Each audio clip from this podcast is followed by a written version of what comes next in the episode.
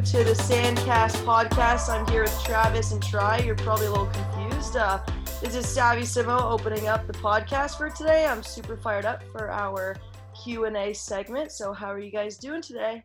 You, dude, fantastic. Wait, is Simo how you pronounce your last name? yeah, We should that down No, this whole time. I don't even know. How do you pronounce your last name, Travis? I don't even know. Mo Werder. It took me so long Murder. to figure that out. Yeah. Yeah. word. Just don't look at how. Well, I it's think s- one of the questions, yeah, Yeah, I thought like- it was like Mew Werder. I wasn't sure. yeah. Well, I I've been trying to usually- figure out because I think my Tyler. I don't know who that is. Brother, cousin. They asked a question. older brother. Yeah, ah, yeah. It's funny because like when I tell people how to pronounce it, like at restaurants and they ask their name, I just say It's- Mewherder because it looks like how it's spelled. But if you want to pronounce it right, like Cal said, just don't look at how it's spelled. confused me every time. Yeah, but uh, we Oh, got man. we got so the day after this episode airs, we have uh, Thanksgiving. Um, so I just kind of wanted to ask you guys what you're doing for Thanksgiving, and uh, got to do like the classic like middle school. What are we thankful for? I'm saying Tri's obviously thankful for Bentley. I got two dogs out here in Hawaii. They both have Chihuahua blood, so lots of noise. Oh, but uh. Stab, what are you doing for Thanksgiving? Um, I am gonna be home in San Diego. Um, might be a little different this year because not sure if the grandparents are coming just because of COVID and everything, which is quite a bummer. I don't remember the last time we've had a holiday without them. Um, so we'll see how it goes. Always with my mom's side of the family, with all the cousins. So um, I think it's at my house this year. I love Thanksgiving. I think it's awesome. I just think it's just makes you feel good. I love Christmas too, but Thanksgiving might be my favorite. The food's amazing. Um, but yeah, going to be a, d- definitely a smaller group this year, which is a bummer, but we'll make the best of it. Yeah, awesome. Tri what Yeah. you have going on down there in the islands. I'm out here in Hawaii. Uh, we're gonna keep it real low key. Just I think my parents and I, and um, Gabby and baby. I think we were gonna do it with my sister at her house, but there was like a little mini COVID outbreak at the school, so they're scared that their kid might have it, and you know, everyone's just doing a COVID Thanksgiving this year. we're, we're just gonna keep it real intimate, and uh, and then run it back next year, back to normal, hopefully. yeah. Do you normally go to uh, to Hawaii for Thanksgiving, or do you kind of rotate? Uh, lately, we've been doing um, Thanksgiving with Gabby's family on the mainland. Okay. Her sister's a like a professional cook, so Oh, that's nice. usually the right call is Yeah, to hang out with her. uh, and then we come to Hawaii for Christmas Seriously. with my family. But this year, we just wanted to be in Hawaii at this time. So Hawaii uh, holidays is for us is you go to the beach all day as a family, and then you just eat at night. That's perfect. Thanksgiving. Sounds epic. That's awesome. it's all the same. And Yeah. we do that on regular days too, so it, it really isn't much different. Yeah, it's a, a bigger meal. Yeah, right. It'll Yeah. be good though. Yeah, I'm out here in uh, in Myrtle. We uh, so we took family reunions to Myrtle Beach from when I was like five till they still do it every year, but I haven't been able to go since I moved to Florida because they always go in the summer. Um, and then obviously we're traveling for volley during the summer, so I haven't been able to go in a long time. Um, and then we planned it for Thanksgiving this year, um, and so we made it. And so it's just my family drove down. Um, so I got little brother, older brother, sister-in-law comes in on uh, the day this airs, and then Delaney's here, and then we'll probably we might have uh, Adam Roberts and Jade over for Thanksgiving actually, so complete the fam. Hell yeah, we should get him on the podcast. Run it back number two. Yeah, we got to get him back on because, dude, I was uh, so I've been on the flight. I was really bored, so I was compiling all of our best transcript notes and just putting them like one file after the other. And I was like, we definitely got to have Adam back on to get his stories because we just have him and uh, him and Andy together, and so Adam couldn't really shine and, and give us some good stories. So we we got to get Oh. Adam back on. Oh yeah, big time. Yeah, Big time. He's uh, he's the wealth of knowledge. He's like a volleyball encyclopedia. he is. It's crazy. Although I saw him on the weakest link. I don't think he wanted any of us to see that. Did you watch it? I watched. I didn't even know. I was just watching the weakest link out here, and they're like professional volleyball player. I don't know. What? no way. But then uh, I won't I won't give away what happens, but Yeah. A Rod's probably not happy about it. Nick gave us a hint in the last episode. Oh yeah, yeah, that's right, Nick. Uh, Poor Adam. sounds fun. I got to get up to Myrtle one of these days. Yeah, it's awesome out here. I love it. Love it, Yeah. Dude. Well, we we got some fan questions, and I heard your brother uh, threw in some. Where's he at? He could do a live question if he if he really wants to be a part. of it. hold on, let me, let me call him. I can see if he can come back. I know. I was looking. His questions are good. I was gonna ask his first because it's He, I don't, of time. I don't know where he is. I think he's downstairs somewhere. He probably doesn't want to. Probably not. well, I can ask one of his questions first. Oh, so cute. Um, so speaking of family, Thanksgiving, your brother asked a question. And it's kind of perfect timing. It's off season Yeah. right now. So he asked, "How does your off season training differ versus in season?" So I think that's kind of important because even I'm having a tough time, you know, trying to figure that out right now with everything going on. So what do you guys think about that? yeah. I mean, I think Tri. You're the- probably the most What was the versed on. beginning of it? Um, my my baby's diaper smelled so bad that I it completely took over my brain. Oh my gosh, that's so funny. Um, was just it was just the, what's the difference between? What did you say? Go go ahead, go ahead. No, it's just um, how does your off-season training differ versus in-season? Oh, got it, got it. Um, yeah, I'll go first. I mean, so off season is with beach volleyball at least like our schedules change a lot. So the time amount of time that we have off is like different every off season, and then you have like COVID, which is just like a whole nother story. But basically, we we look at the time that we have away from uh, tournaments, right? Once we enter the off season, and then we kind of break it down to okay what tournament do we want to be peaking for ready to go whether that's the first tournament of the year or the third or something there might be some warm-up tournaments uh, and then we go from where we want to be peaking and we work backwards from there like we want to have generally a month and a half of like really good training and then you go from that month and a half of really good volleyball training and then what kind of shape do i want to be in when that volleyball training starts? And then you work backwards from there in terms of where, when you're going to start your weight room training and then figure out how much time you want off to like how much mental time you want off. A lot it, it varies for pe- different people. Like we talked to misty i was thinking she'd be like more like april like i never want to take time off april takes time off but probably less than most like she's in brazil right now training Yeah. and um but misty was like i'll take all off season i don't even want to think about volleyball she'll take like three or four months she said right Yeah. She'd go from like November to February. Well, she Right. so she would take off of. She wouldn't touch a volleyball, right right and she would lift a ton. Yeah. So, and for me this year, I'm, I'm thinking, okay, well, this year's a little different, but in off season, I kind of, I feel like I'm in a point in my career, especially now that I'm split blocking, where I still have a lot to learn.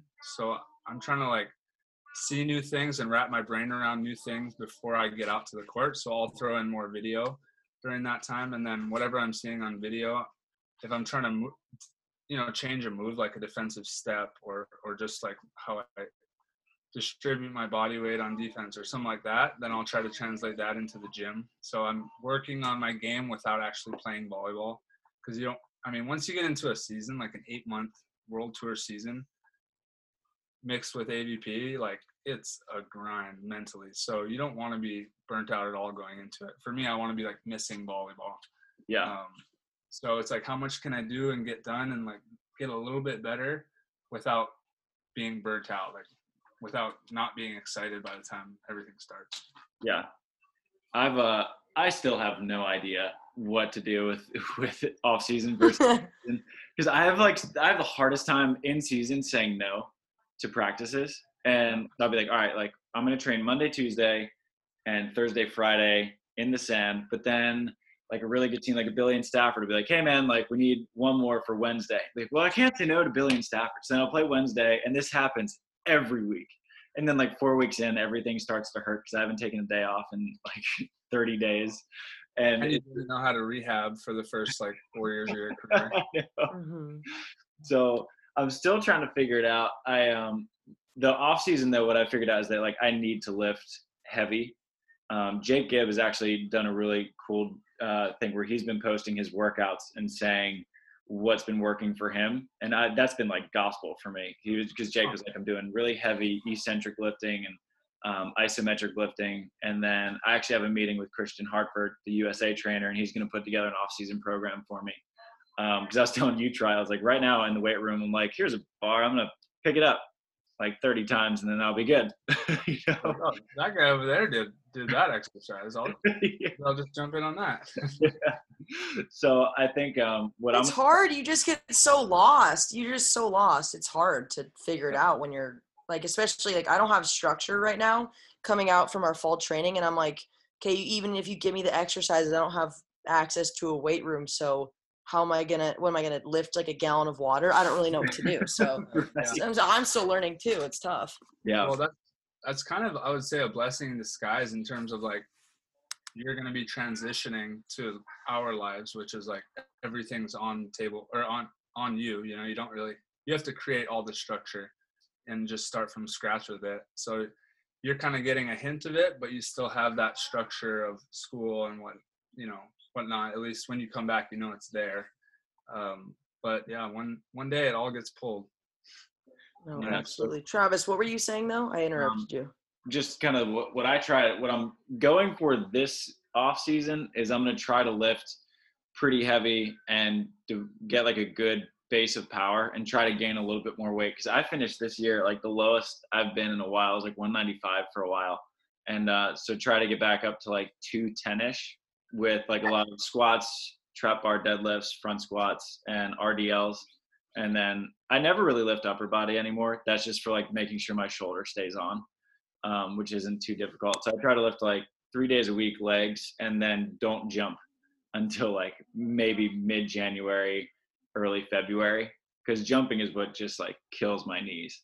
And so I'm going to try to stay off jumping and do like build a base of power. And then once in season, I'm going to have to ask Christian I'll let you guys know what I figure out.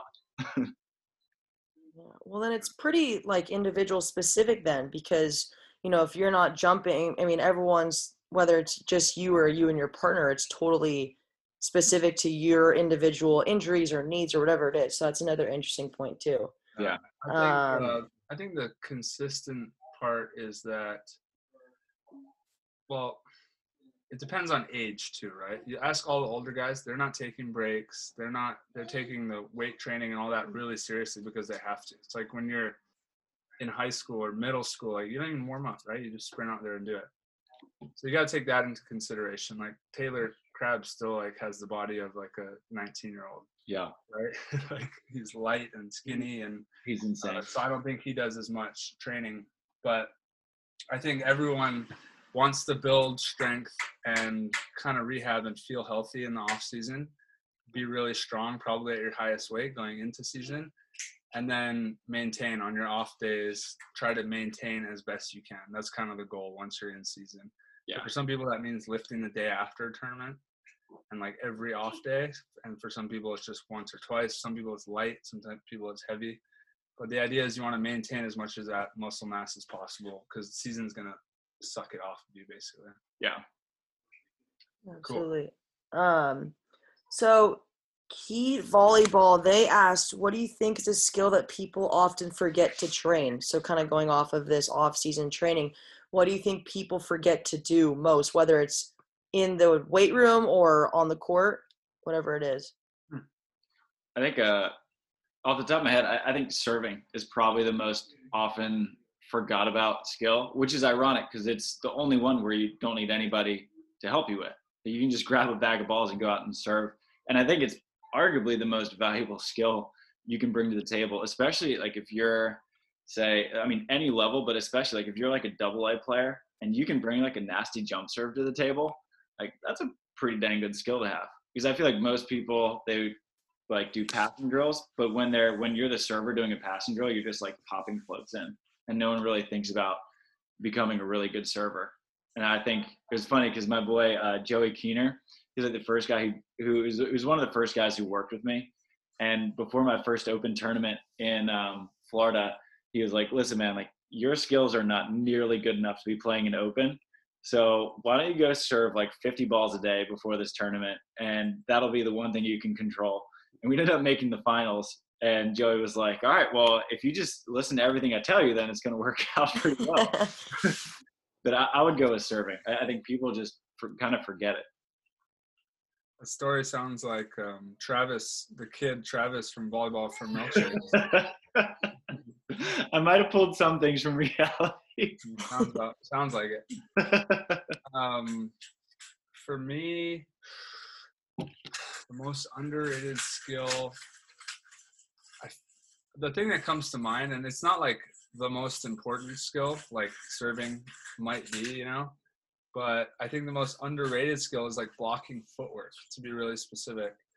I don't think people realize how important it is. Like I got really into it with Hayden and we got pretty intricate with it. And then so when I stop, you know, make making these good habits and I'm not doing the moves, I can really tell like, holy crap, it fully like takes me from an elite blocker to an average blocker.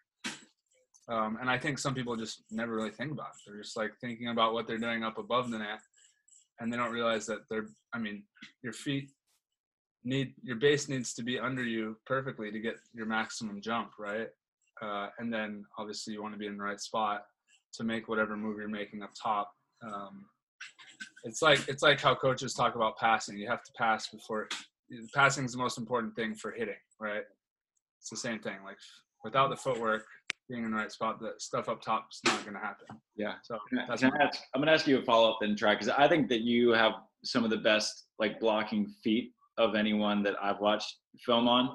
Um, and I think that's a considerable amount. Um, how do you work on your blocking footwork then? Like if I'm if I'm a blocker and I'm trying to work on my blocking footwork, like what are a couple things that I can do? Uh, well, I think first of all, so let's say on the sand, um, when you're doing blocking drills, do the feet first. Like don't even jump.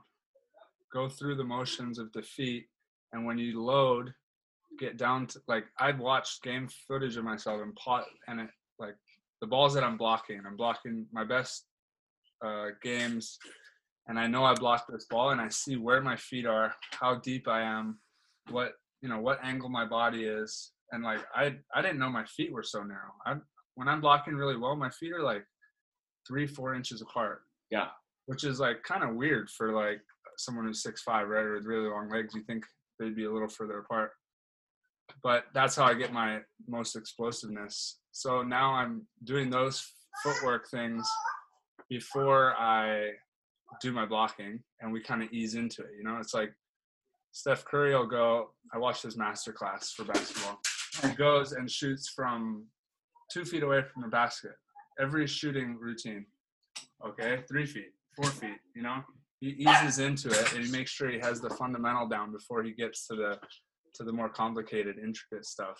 So for me, I just think do the footwork first, do it right. Once you have it right, then do the the real blocking, but make sure the feet are right first. So now you're getting reps doing it the right way. You're teaching your body how it feels. The other way is in the gym, like me, me and my trainer constantly simulating real blocking moves. And then I'm visualizing, okay, I'm blocking. So I get the blocking footwork, I get the blocking feel, I touch the ground the way I block, um, and then it's just muscle memory. Like the more you do it, the more yeah. it's gonna feel like it's it's gonna translate into the game. So yeah. Just yeah, absolutely taking, taking notes. Yeah, and I just did a YouTube video about it on my personal YouTube. Which is at yeah. what? Just Tri Bourne on YouTube. Tri Bourne, yeah. There we go. Standing. I love it. Sav, what about you? What do you think? Um, I mean, it both are interesting because I feel like serving something that I I need to work on the most. Um, I feel like I've always been the type of player that's like, I want to get my serving because I want to. I don't want to just give them a point. I'd rather get my serve in and and be scrappy defender. But that when you get to the higher level, that doesn't work.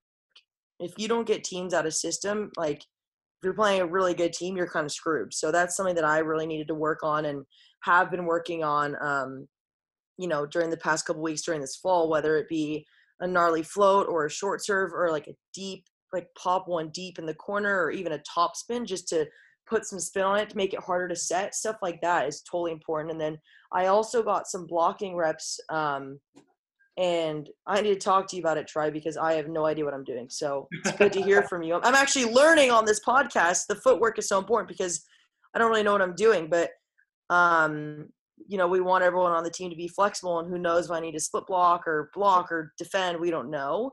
Especially with COVID, if someone gets COVID, you you never know where you're gonna be. So um, I've split blocked before, but it's always just like front the hitter besides you can. You know, it, Yeah. it, I never really thought about the footwork. So that's super important. And then um, for me, I think setting. I think setting um, is so important too, and it's something that um, I haven't worked on enough. I've always been a bump setter, and I'm transitioning into more hand sitting. I'm a pretty big deep disher, so it's not only squaring up and falling through; it's setting on top of my head and not at my chin. I mean, there's so many little intricate things in volleyball that people don't realize that can make you go from a good player to a great player, and it just comes with um, obviously time and experience. So, I mean, I could go on and on, but um, We will get you back to Sandcast in a moment. Just wanted to drop a quick word from our sponsors. Uh, first off, volleyballmag.com, who has been with us since literally day one. Uh, those are the guys who named the show Sandcast, actually. They are uh, running a fundraising campaign uh, in a way you can become a member of volleyballmag.com. It's just a donation based uh, thing where you get certain perks for being a platinum level reader versus a gold level reader. Uh, in any event, it is just to support volleyballmag.com and Lee Feinswag and Ed Chan, who have never taken a paycheck from the site, but they just continue putting out content because it's a labor of love, and the donations help pay for the website uh, and for freelancers like myself and Tri, who contribute to volleyballmag.com. So go check out their website, Volleyball Mag. You'll get a pop up uh, to be a member. Uh, if you could be a member, it doesn't matter how much you donate, any little bit helps those guys. And uh, they've done great things for the sport. So the least that we can do here on Sandcast is ask you to support them as well. This show is also brought to you by Wilson Volleyball, the number one maker of beach volleyballs in the game, the number one maker of any beach volleyball equipment in the game. And you can use our discount code SANDCAST 20 to get 20% off all Wilson products. That is SANDCAST 20 to get 20% off. And now, back to the show. Mike Lessel asked a question which kind of piggybacks off what we were just talking about. He asked, "What are the best ways to learn the X's and X's and O's and strategies of beach?" So, is it reading a book, watching film? What do you guys think? Because I mean, obviously repetition and practice, but what are the best ways to learn kind of the basic stuff? That's a God, that's such a good question. Um, for me, Yeah. I, it probably differs the way you learn. Um, I think there's so many different types of learners. Um, for me, it is putting myself in as many situations as possible, which is playing as many tournaments as possible, but then watching film as many tournaments as possible to see what other players are doing in those exact situations, and then seeing what I could have done better. Because if you look at uh, what yeah, I think actually Tri and Trevor are a pretty good team for me to watch because we're all the same exact type of build. We're all like six four, six five ish, sort of undersized blocker, kind of. Um, and I'm I'm not even going to pretend to be a defender, but we have to be pretty strategic in our defensive moves because we're not really going to make a ton of plays like like Anders and Oleg Stoyanovsky can just run a standard line block the whole time and don't have to get too tricky because they're enormous. Um, but I think that watching how Tri and Trevor call a game with their blocking and what moves they make and when. Um, like talking to Todd Rogers about this was fascinating because when he was playing with Theo, he would just let cut shots go the entire set. And then when it was like 15 14, then he'd get the cut shot and it'd be 16 14. And then he'd get the cut shot and it'd be 17 14. And Theo would be like, like why'd you wait so long? And Todd was like, well, I don't need to have an 8 5 lead. I want to have an 18 15 lead.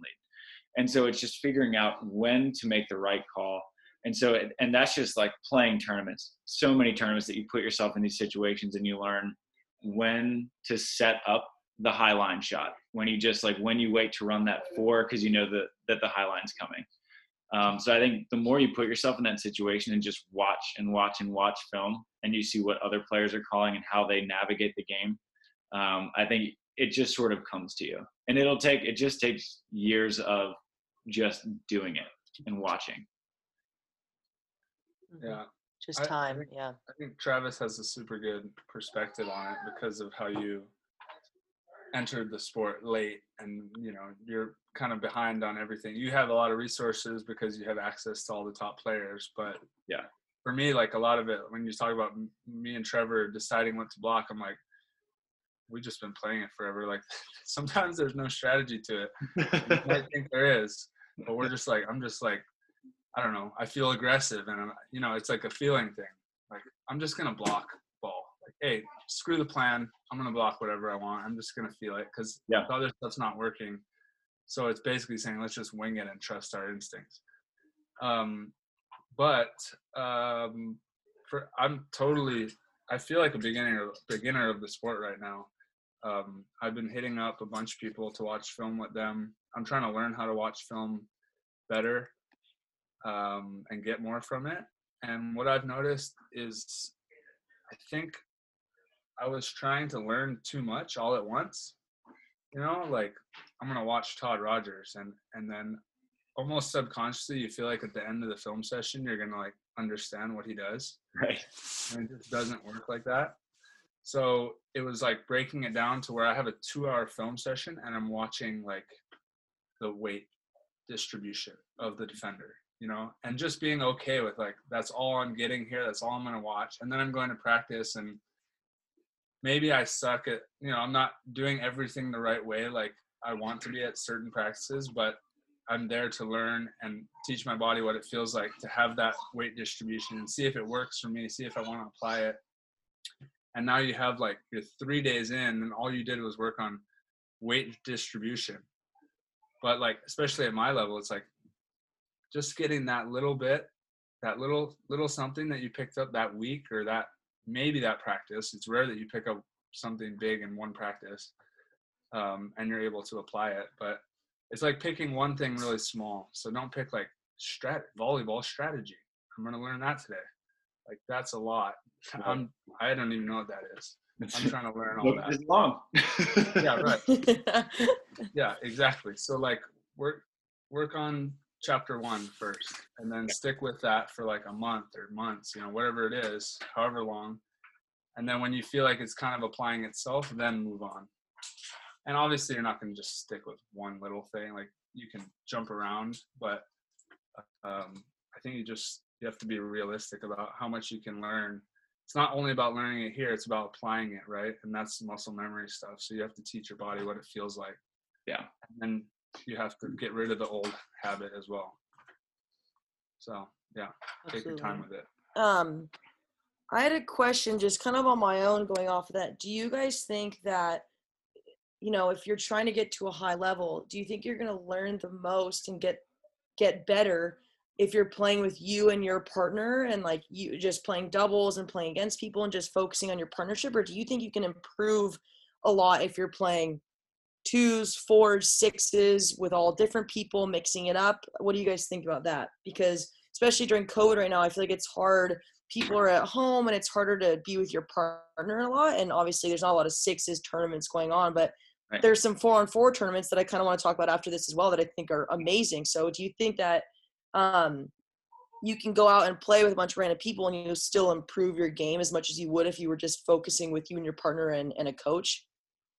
Yeah, I think it probably depends on what you're learning, right? Like, so if I'm th- Mhm. learning blocking, and I go out there with Chris Crabb and the Nooners, right? The uh, the Crabb's dad, Crab Boy's dad.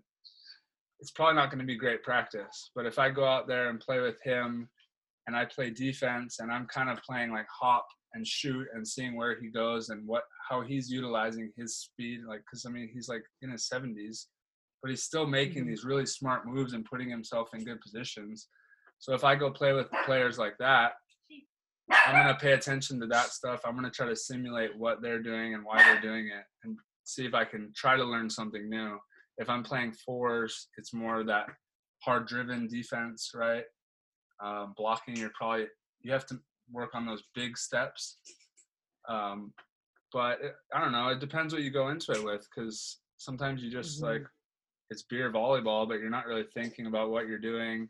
You're just laughing and having fun, which is great. There's a time and a place for that. But are you getting better at volleyball? Probably, probably not. realistically. And then you just have to Mhm. figure out is are you there to have fun or are you there to get better? If you're there to get better and not have fun, and you're sh- better off resting, then then you should probably be resting. But Yeah. for me, I like I always say that I, I I'd like to play for fun a little bit more. Yeah. Um, I don't know. I think I think it's a fine line, especially if you're very focused on doubles, like, and you're training at it full time. You have to put a ton of time into doubles and those specific skills. Because, like, take an indoor national team player and let's go play fours. He's going to be amazing. Yeah. Take an indoor national team player and let's go play twos. They're going to be tragic, probably. hmm hmm So it's just very different uh, the skills you're working on. I, uh, I'm a, I, I'm a pretty firm believer that anytime you step on a volleyball court, you can get better at volleyball if you put your mind in the right spot. So, like, say you're playing ace at 16th Street in Hermosa, there's a very good chance that you could get worse at volleyball that day if if, if you're just like out there to drink. But if you're out there playing ace and, and you're setting, for example, and you're letting someone else drink for you, and you're like, all right, I'm gonna work on back setting hand sets. Right. So Savvy, you're working on hand setting. That could be a great Yeah. opportunity for you to get better. Um, Yeah. I played a fours tournament in Florida, um, which is just like a fun party tournament. Um, and, and I was setting, but I learned so much from playing against Taylor in the finals. I've never seen someone tool that successfully that many times in a row. Like I had, like I had no answer for him. And so for me as as a hitter, I was like, all right, I need to learn how to do like what was Taylor doing. So I actually like watched some of the film from our fours match just to see like how Taylor was approaching and swinging to tool me and Cody Caldwell like 20 times in a row. Um, so I think that as long as your mind you're putting it in the right spot, you can always get better. But it's very easy. Like if you're just playing like sixes or ace or whatever, like yeah, I mean you can let it go. But I I think in terms of twos, if you're just playing with all different people, I think that's a great opportunity to- get better because I think that you can get better with all sorts of different personalities on the court. You can find different sets. You can play different sides. You can play different positions. So I think that as long as your head's in the right spot, you can always get better. Yeah, totally. And I think too, I mean, once you get to the higher level and you have goals of winning tournaments, playing AVP and FIVB, it's probably more important to focus on doubles. But if you're younger, I always tell girls that I, if I'm coaching younger girls in high school or middle school, to play indoor as long as they can and beach because touching the ball that many times and being with that many different personalities and coaches helps it'll just make you better regardless so i think at different ages it might shift but i, I agree that with both of you that if you're in the right mindset and you're going there to get better you can regardless of what you're doing even if you're just peppering i can get better hand setting if i'm just peppering so that's super important um, and i wanted to talk to you about the four on four tournaments that are going on delaney's killing it it looks like so what do you guys Yeah. think about those that are going on 'Cause they look so fun the McKibbins are are like killing it. This this is like year of the beard, and we, we got to get Maddie and Riley on to talk about the Amazing Race. Um, but yeah, like they're on the Amazing Race. Maddie got engaged. Riley's gonna have a kid. Um, they made the they had the Fours event up here. They they put on the KOB. Um, the McKibbins are awesome, and they're just putting on like all these fun events. I think the Fours event in Hermosa um, was it was like such a cool way to end the year for everyone because it's just like a really fun tournament. It was really competitive. Like the teams that played were really good. Um, but it was also just like really fun vibes in 16th Street. They got some Texas people to play to fly in, so they got an opportunity to play high level ball out here. I don't know. It was it was really cool just to like see the like what the McKibbins have been able to do. Like they've put on like three events in Hermosa, which is yeah that's a lot for, for this year. Yeah, no, I think it's awesome, and I was looking forward to playing fours. They they just couldn't put it on until after um, I was gone. Hi, uh, but Clean diaper. oh, here we go. You got a fresh diaper, don't worry. All right, time to go. The, da- the daughter was here for those of you on um, only on the audio. um, fours are awesome. Like I mean, like you were saying earlier, like Taylor's really good at tooling the block. You said right? Yeah. It's like you were saying, Savvy is like, how does he know how to do that? it's all his time he played indoors, right? And now fours comes out, and you get to see the hybrid of his twos game mixed with his indoor game, both which are really elite. Um, and so for me, that's what it was. It was like um, that's what it's like for me to, to get to play fours, which I, which is always bummed that I was back here in Hawaii. But um, yeah, like you can play middle. You get to have a little bit more of that indoor team camaraderie. There's a lot of opportunities to get better in an environment like that, right? Where you're playing for something, whether you're betting for like I don't know, 50 bucks or something. Um, Mhm. As long as everyone's like trying to win and compete and play at a high level, I think there's a lot of opportunity to get better. And fours is fun. And and the argument here, I think that the McKibbins are making is, is it more entertaining to watch for fans? Um, and they get to kind of figure out what people like based on how many views it gets, right? So if a four man video blows up versus the two man KOB that we did, they're going to keep doing four man videos. And that kind of shows you where our sport's at and where the fan fan base is at. Yeah. So who knows? I don't know. But um, yeah, I think there's plenty of opportunity to get better playing both. And and I'm for sure am in on the next one. I was bummed that they had Team Hawaii without me. Trevor's on the bench. oh, that's awesome. But I mean, yeah, I think it's it's interesting because it's just something new. I feel like, and that's why I feel like people love watching doubles and love going to AVP events. But when they see a four on four tournament, it's like you don't see that as much. You may see a six man here and there, but like the fours is just so new. So I think that's probably why the videos might be getting more views or people more interested because it's it's just cool and i think you know for me i've i've never really played an avp avp tournament and it's really cool to see like all of these professional players playing together like seeing spawns and you know play with delaney and stuff. I'm like oh my god it's so fun to see everyone coming together and it really shows the sense of community that the beach volleyball world has which i think is awesome and i think people love to see that so i mean i, I love it. I think it's rad um, are they killing it on the Amazing Race? I haven't been watching it. Are they dominating or what's going on? It, like they're play, they're doing so well. It's really funny because I don't want to have any spoiler alerts, but um, they've like formed this. So I watched The Amazing Race like as a kid growing up, so I like loved the show, and they Yeah. formed this like alliance with four other teams that's like I've I'd never seen before. So like there are teams like stopping in the middle of the race to go back and like if it's a trivia question, like tell the other team the answer, who then tells the other team in the alliance the answer, who then tells the other team. So they're just like this pack of five is just like moving on together. Right. They're trying to like be the the final four, and then they can all be like, okay, alliance is off now that we've made it this far. Yeah, so now they're killing it. Super fun to watch. That's so cool. Have you and Gab been watching Tri? That's so cool. Yeah, we've been watching. It's it's been hilarious to watch. Yeah. Uh, I try to like not be biased. I'm like, all right, well, if I didn't know Maddie and Riley watching the show, like, would they be my favorite team? And I'm like, gosh, I want to say yes, but my little brother, his favorite team is D'Angelo Williams and uh, Gary Barnidge. I love them too because I watched D'Angelo for years, Yeah, and they just keep like talking shit to each other. They're great. I like them, and I like the blondes that just keep hanging on. They're- They're on like their sixth lifeline. Well, I'd love to hear Trevor on the show. Just like every interview, just talking shit on. I need to start watching because my, my even my grandma's like the McKibben brothers are on the Amazing Race, and I'm just like, my gosh, it's like I need to start watching because it seems awesome. Good. it's crazy what they're doing with the sport like the path they took in terms of like like we talk about it a lot like don't go down the the volleyball pipeline just because you're supposed to and because everyone else has done it? Like create your own path through the volleyball world and they've done that such in such a good way that it's paying dividends. I mean they're like the most popular people in our sport now all of a mm-hmm. sudden. And when they came out i was like you guys like want to train? Like what are how are you going to do this? How are you going to get like to the top?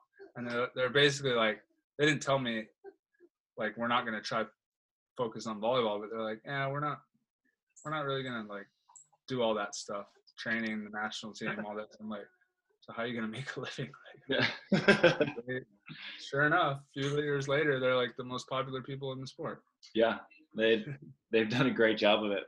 yep Yeah, well, that kind of leads into another question that I thought was interesting. And I mean, I kind of look at you guys as like role models and people I can kind of ask questions to. But um, Rohan Chatella asked, "What are the financials of being a professional beach volleyball player in California, like rent, food, etc.?" And that's kind of something that, like, you know, even I want to know about because it's something that I am trying to do, and I know it's not easy. So, you know, obviously they're making a living by carving their own path and doing their own YouTubes and all these different things. So, you know, I'm sure it's pretty hard if you're just playing volleyball because if you're not dominating every tournament, how are you making a living?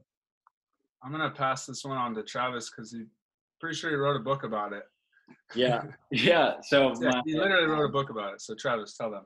Yeah, the so the, the first beach volleyball book I wrote, um, "We Were Kings," kind of digs into a lot of this, um, just about how like people kind of do that qualifier grind until they either they either make it, which most do not, because I mean you have to be pretty much on the USA stipend really to be comfortable enough to be making a living in the sport, or doing something that, that the McKibbins are doing, where you're getting a lot of uh, it's not passive income that they're making, but they're able to leverage their platform in the sport to then fund their way to play. Um, so, I mean, the financials, the vast majority of people, I would say 95% of beach volleyball players will lose money playing beach volleyball.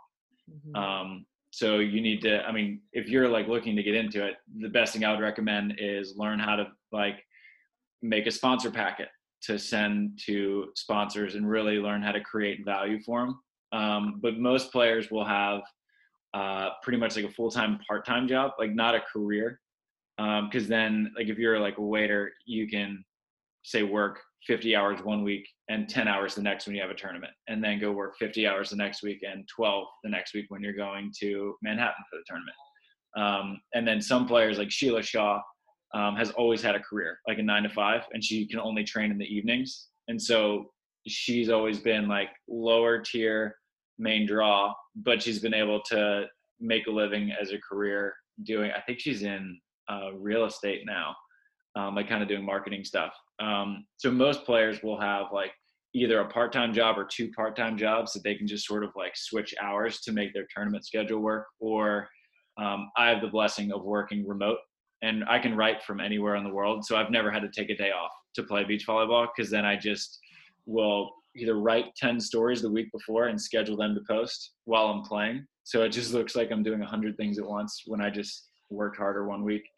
Um, so if I had to give any advice, I would say try to find a job you can work remote and you can sort of make your own schedule because then you can work from tournaments and it's not really a huge bother. But it's it's crazy to see what everyone does. Like Eric Zaun lived in a van. I lived in a garage for six months. Um, you're talking about maybe living in the Forerunner, which I, I, I think would be awesome.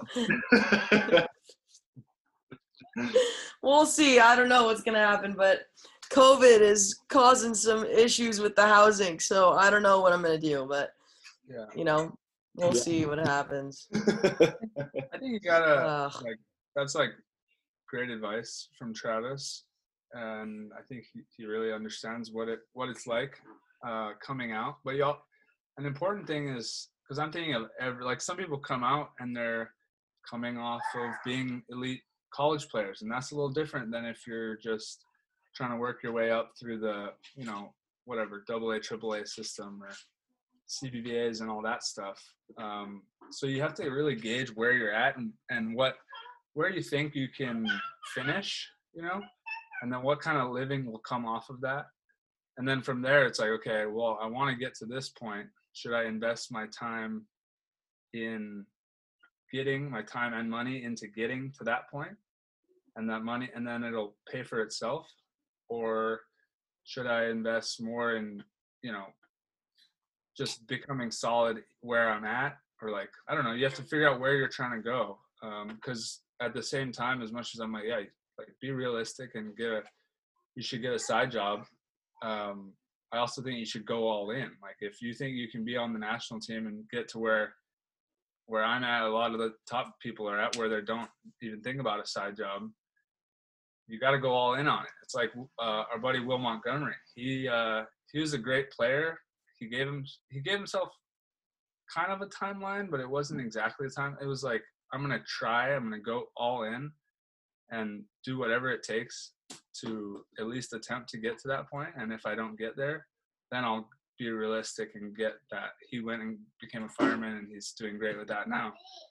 Um, but don't cut yourself short either, you know, where some people are like, oh, I'm just to dabble in it. Like if you dabble in it, you're to be a, a dabbling player, Yep. dabble level player. Um, if you're coming off of collegiate volleyball and you're one of the top players, well, look at what the players in front of you have done and how quickly they've moved up, and and set your bar there. You know what I mean? Um, Mhm. and that, for me, that comes with learning how to be a professional athlete, because you're going to be a full-time professional athlete. That's where you're trying to go.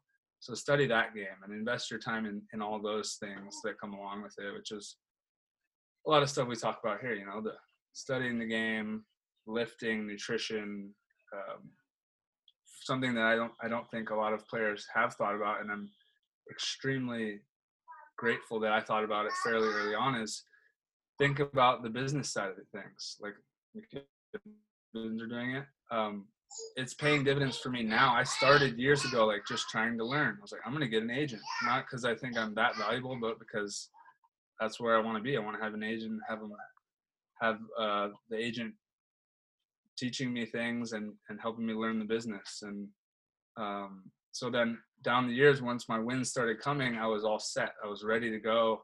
I had the agent in place, and then the sponsorships came, and I understood what that meant and how to talk to um, these corporations and like understand what they want and and um, figure out what I can do for them and and learn that whole game, which is huge. These these people are investing money into you, so you have to understand what they want. Um, so and you have to learn that before before you want the sponsorship, right? Because you have to be able to go into the meeting and understand this stuff. So just understanding that side of the game, media as well, is really important, especially in this day and age. Public speaking, which you're doing great with, just learning this kind of stuff. Mhm. Um, you're going to be in front of camera. If you're if you shy up on camera, they're probably not going to call you for the next interview. You want to be on camera because brands want to be on camera. So like if you have your brand on your hat, you're going to want to rep it. um, that kind of stuff, you know. Yeah. Um, but you have to gauge where you're at. I think that was a long answer to that. I think I think that's an awesome answer, and and you know, Sav, I think this kind of applies to you too, in that um, you only your athletic prime is only so many years, right? And you can work, you know, you can be in the media till you're 80, right? So I mean, I always look at that whenever I think about like, oh, you know, I could probably be making a little bit more money if I wasn't trying to play so many tournaments. But then I'm like, well, I have maybe six or seven years left of being able to do this at a pretty high level, and then I have another 60 where I can work.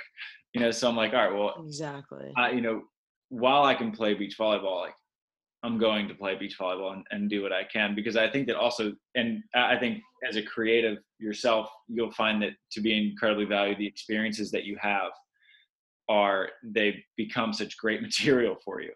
In that every time I go to a beach volleyball tournament, I come out with some of the best stories that I'll ever write. Not because like I'm becoming a better writer, but because the the experiences that I'm having, you can't miss when you're writing about it. Like it's so easy. So I think that, you know, especially for someone like you in the creative industry, like for you to just get out and, and kind of go all in and, and grind a little bit to make it work financially, like you'll come out 10 times better and it's going to pay so many dividends, even if you don't see the immediate return on that investment. Yeah, absolutely. And I think, I mean, you guys both brought up good points, and I, I actually just talked to um, Zana the other day, uh, just catching up, and I'm like, you know, how's volley? She's like, well, it's just tough because right now there's nothing going on, and she goes, I might have to get a job or something. I might have to become an adult, and it's just, it's hard to hear that because she's such a good player and you know i've played with her i played against her and and she did so well in her first year on the avp tour and it's like geez this is just a tough year right now but it's true that if you're gonna go all in and you want to get to like obviously there's the avp but there's there is a next level and if you want to get to the next level you do have to go all in and it you know you might struggle for a little bit financially but you got to believe in yourself and so it's it's hard hearing people like Zana who's so incredible and so talented. It's like gosh, I mean, people are really missing out on some amazing opportunities this year. So it's like, do you be patient, wait and see what this next summer looks like, and you know, and keep training super hard and going all in, and hopefully there's tournaments, or do you kind of sit back and get a job and like build up your finances so you can pay for some travel and stuff? I mean, it's all just a balance. It's time management. There's so many things, and it is just dependent on who you are and where you're at and what you really want to do. Because if you really want to do it, you do have to go all in. And you know, I'm getting asked the question a ton, like, what are you gonna do with your life? My brother literally asked me today, and I was like, can you not? Can you not word it like that? I don't like when you word it like, what are you gonna do? I'm like, I don't know. It's just, you know, obviously crazy times right now, but um, I just answer him like, well, I, I want to play volleyball. It's what I want to do, and um, that's what I am planning on doing, but I can't be like, eh, I think I'm gonna do it. I gotta commit to it if that's what I really want to do. And obviously, I'm trying to do these little interviews on the side, and it's hard with time, and I'm still taking class and everything. But um, yeah, it's it's it's just a learning game, and you know, as you get older, you get better at it. But I think too, getting an agent or just at least learning about the business side is so important too. I mean, I could go on and on, but it's just there's so much to it. It's not just like a nine to five. There's Yeah. you, know, you got to plan your schedule. Yeah. Um, And I tried to get Yeah. an agent early on, and it didn't work. But like my experience of trying to get one and realizing, oh, maybe it's a little early or whatever, that agent was like, hey, it's it's not a right fit right now. Like the value's not there. It's not mutually beneficial. But if you ever have questions, just hit me up. So now I had an agent to access when like text questions. What do you think? This that. And then when the next opportunity came and I had a meeting with an agent, I was like fully ready for it. And he's like, okay, let's do this. Um, so it, it really is like investing time and being ready for it to pay small dividends over the years that are going to compound. Because like I remember having the same thought. I mean, I, the stuff that I was doing, I was like, I don't know if this is gonna pay off. I'm just doing it to do it because I want to learn new stuff. And now down the line, I'm like, wow, that set me up. Everything I was doing back then fully set me up, and it's so hard to see in the moment. Just Yeah. got to be patient. Just got to be Yep. patient. Patient. Um, yeah. That's it. yeah, and I think time management it's something you learn in college, but it, it's it continues to go all throughout your life. And um, you guys are doing this podcast obviously on your free time. So, um, Joe Meser, if he asks, what have been or what are the biggest challenges to doing this podcast? I think that's another interesting question. It's something that you're doing on the side of everything else you're doing. So, what have what have been some of the challenges? And uh, you know, I want to ask too, what have been some of- some of the uh, amazing parts of it too? Um, well, I think one of the challenges we're we're looking at it right here. We got East Coast time, West Coast time, and Hawaii time. You know, and this is uh, semi-frequent when, especially you know, when Tri's on the road, um, we either have to record way ahead of time and stack up five or six episodes. You know, when you're going from Osterwald to Warsaw to Gstaad to China to wherever, you know, and, and we can't connect. And and I know how hard it is to do these podcasts on the road even though like you have so much free time when you're at those events, but like the last thing you want to do is try to figure out the time difference to do a podcast and then interviewing another player. Mhm. And like it, so now when you're on the road, I just like try to leave you alone because like you got a job to do. Um, but I think that's really easy, right? When we were in the beginning, like, dude, I'm on the road with all the top players in the world. Let's do it. And then I get in there, and I don't. I guess you don't realize like you're dialed in the entire time. Like if Yeah. you're in your room chilling, it's because you want to take your mind off, and you're not like there's intention behind every second almost, you know. yeah. So yeah, that did become difficult. So I, I think that that's kind of our main challenge is that you know because Tri's on you know he's at the the top one percent of the world um, that's his focus you know and this podcast even though it's once a week it is hard to do once a week because then we also have to get another player who's open um, to open to doing a podcast and we have to figure out a time. So we either have to plan ahead or we just wing it which is somehow we've done this for three straight years just winging it. it worked It's worked great for you guys. Yeah. it really has and, and that kind of brings the, the flip side of that coin that you mentioned sav is that like what are the the rewards of it and you know for me you know if we're talking about like you know what we're thankful for this thanksgiving like when i look back in the last three years of this podcast like i mean i've gotten like beach volleyball 101, 202, my master's and doctorate degree just from being in the same room as all the best players, you know, not just even in the country, but in the world on this podcast. And I get to pick their brains. And like I mentioned at the beginning of this show, I was going through the transcripts and putting together the highlights of what a lot of the guests have been saying. And I was reading it and I was like, oh my God, like this is just like absolute gold. Like the stuff that Brandie Wilkerson was saying to Kelly Reeves, to Mike Dodd, to Reid Priddy. And you're looking at these names and you're like, these are the greatest players currently and the greatest players of all time. And we've gotten to talk to them and just like ask them whatever we want. So even though like yeah, some of it's challenging, but it's also the challenges are also fun and kind of hilarious. And then the rewards of it are I mean it's it's ridiculous. It's priceless what we get out of the show. Yeah, and I mean talk about investment of your time, right? Like what we did was we were able to find something that worked well to our strengths, right? Like I had right before the podcast started, I had um, invested a lot of time. I took classes and, and learned public speaking. I took broadcasting classes, and, and then I spent that whole summer on the AVP tour broadcasting. So I knew the sport because I put in my time, and then I learned how to talk about it. And that's all about. I, that's all I had, and that wasn't good enough to start a podcast. But then I met Travis, and he kind of filled the void, and we made the podcast based on his strengths, in addition to my strengths and I think that's the biggest thing because like I I honestly could not do this alone and I wouldn't do it. It's just the whole writing part of it that he's really good at. I just don't have time for or want to do. Um, and luckily, I happen to have you know my whole phone's full of all the top players because those are my colleagues and whatnot and and um, so it's just like the perfect combination i think for people like I wouldn't say start a podcast because you like podcasts. Start a podcast because it works to your strengths.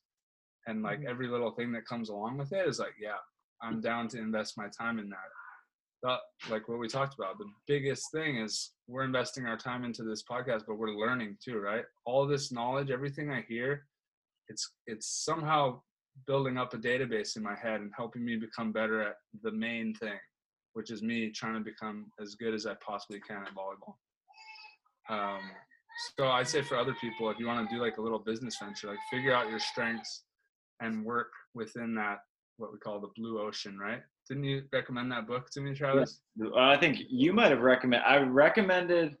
Oh, maybe I. I think you recommended blue ocean strategy, but I'd heard of the concept before of just like creating your own market, which right. at the time we kind of did because there was no beach volleyball centric podcast, and there really I don't I mean, Rob Espero runs one, but when we're still kind of the only like beach volleyball only focused podcast. So when you're a market of one, you're automatically the number one ranked B12 podcast. yeah, so don't try it, people. No, just go for it. um, I have a question. I was just thinking, um, who have you guys learned the most from, whether it be on or off the court? Who have you guys learned the most from during your podcast? Someone that like really stood out to you personally? Gosh, that's a great question. Uh, I mean, my default answer would be Tri. I mean, I've gotten to spend the most time with him. I don't know if that's cheating or not. Um, every episode. so uh, I would say Tri. He was our first guest, you know, and and I, you know, during when Tri lives living in California, I get to see him like a couple times a week, um, and get to pick his brain and hear what he says not like I also love listening to the questions that you ask other guests, like this the stuff that you're curious about to make you better, because you're you know a couple levels up from where I am as a player, but then like I'm seeing what you're asking, so you can raise your level, and not just as a player, but like also what you're curious about as a human being.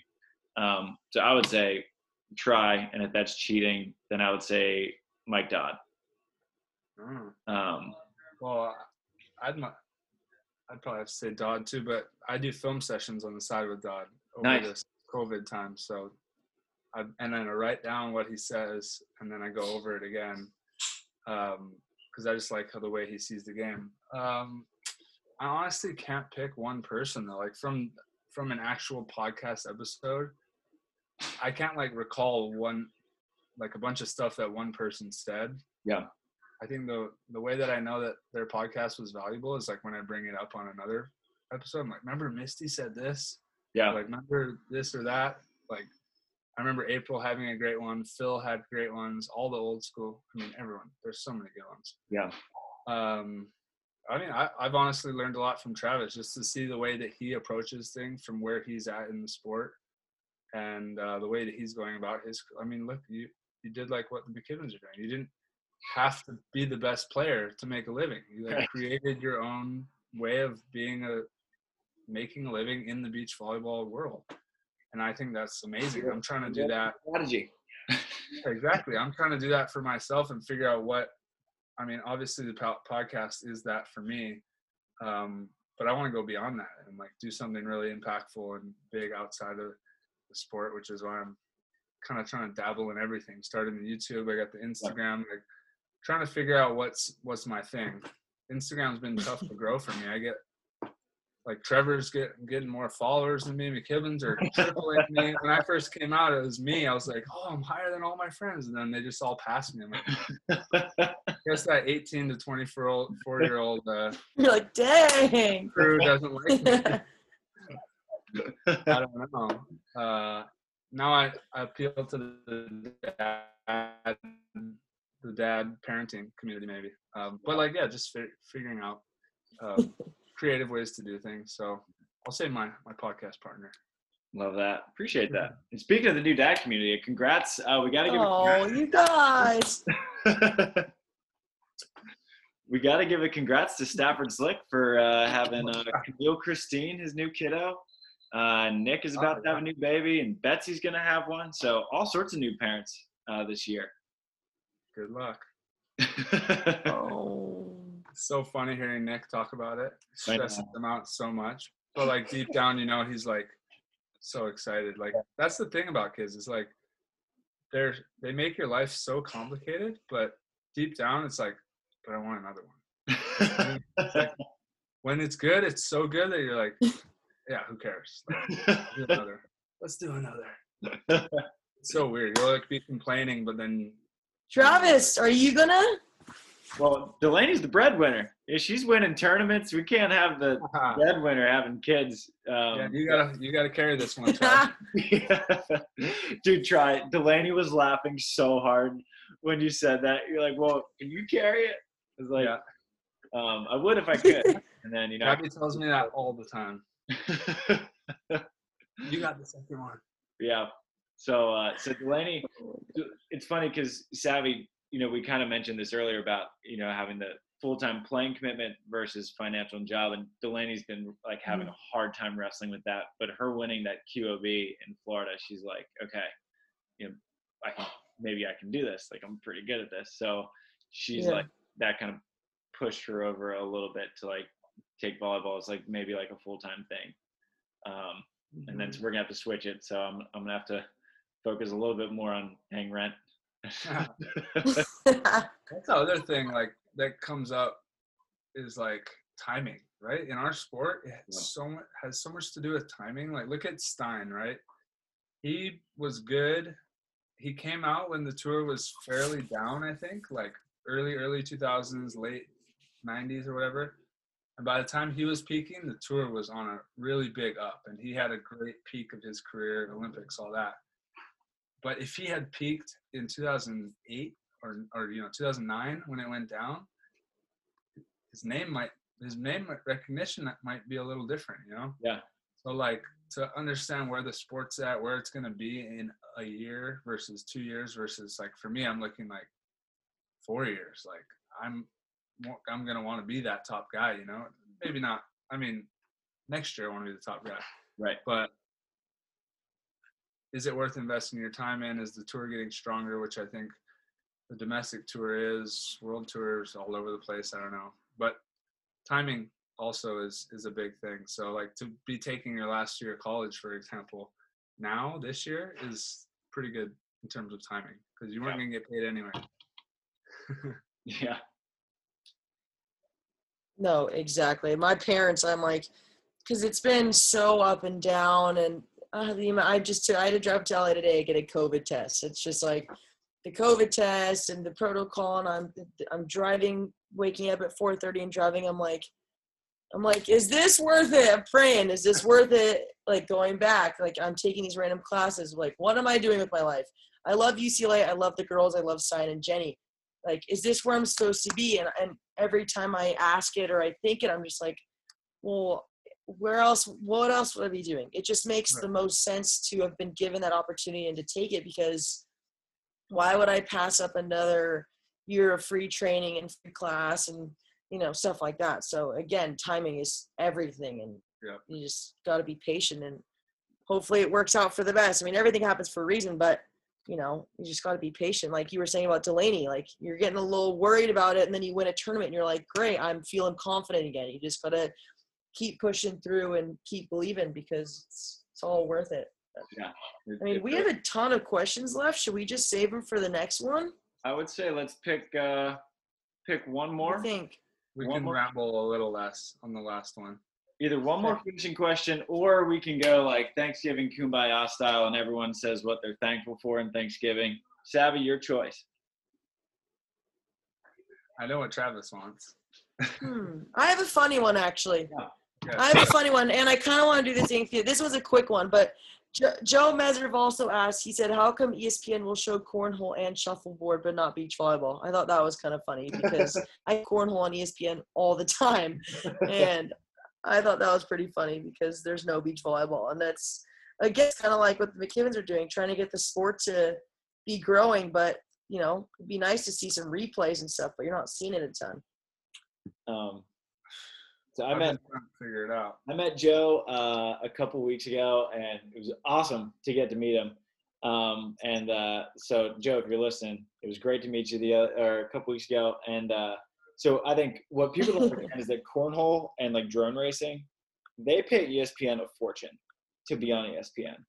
And I think that Donald is savvy enough with money to understand that if Amazon is going to offer them money to be on Amazon, or they could pay millions to be on ESPN, then Amazon's the way to go.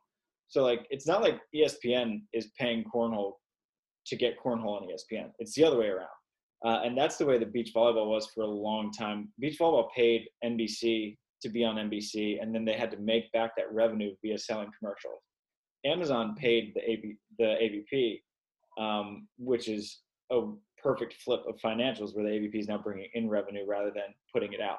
So I think that the AVP is actually in a way better spot getting paid to be on Amazon, which is arguably just as big of a platform as ESPN is these days, if not Mhm. bigger. Um, So I I would say forget about ESPN. Like Amazon is awesome. Like I'm, I'm all, all aboard the Amazon Prime train. Well, plus you Mm-hmm. can go back and watch old matches and like, I mean, Amazon's the best place for our sport.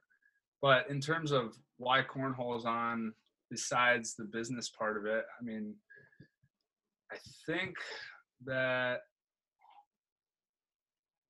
things that they put up, people put on TV and what people watch just have to be relatable, right? So like cornhole's a big trend in the U.S. right now. So if if there's I'm playing cornhole at all these barbecues in the backyard, and all of a sudden I can go watch the like these be, the best guys do it. I'm gonna stay on that channel for a bit, right?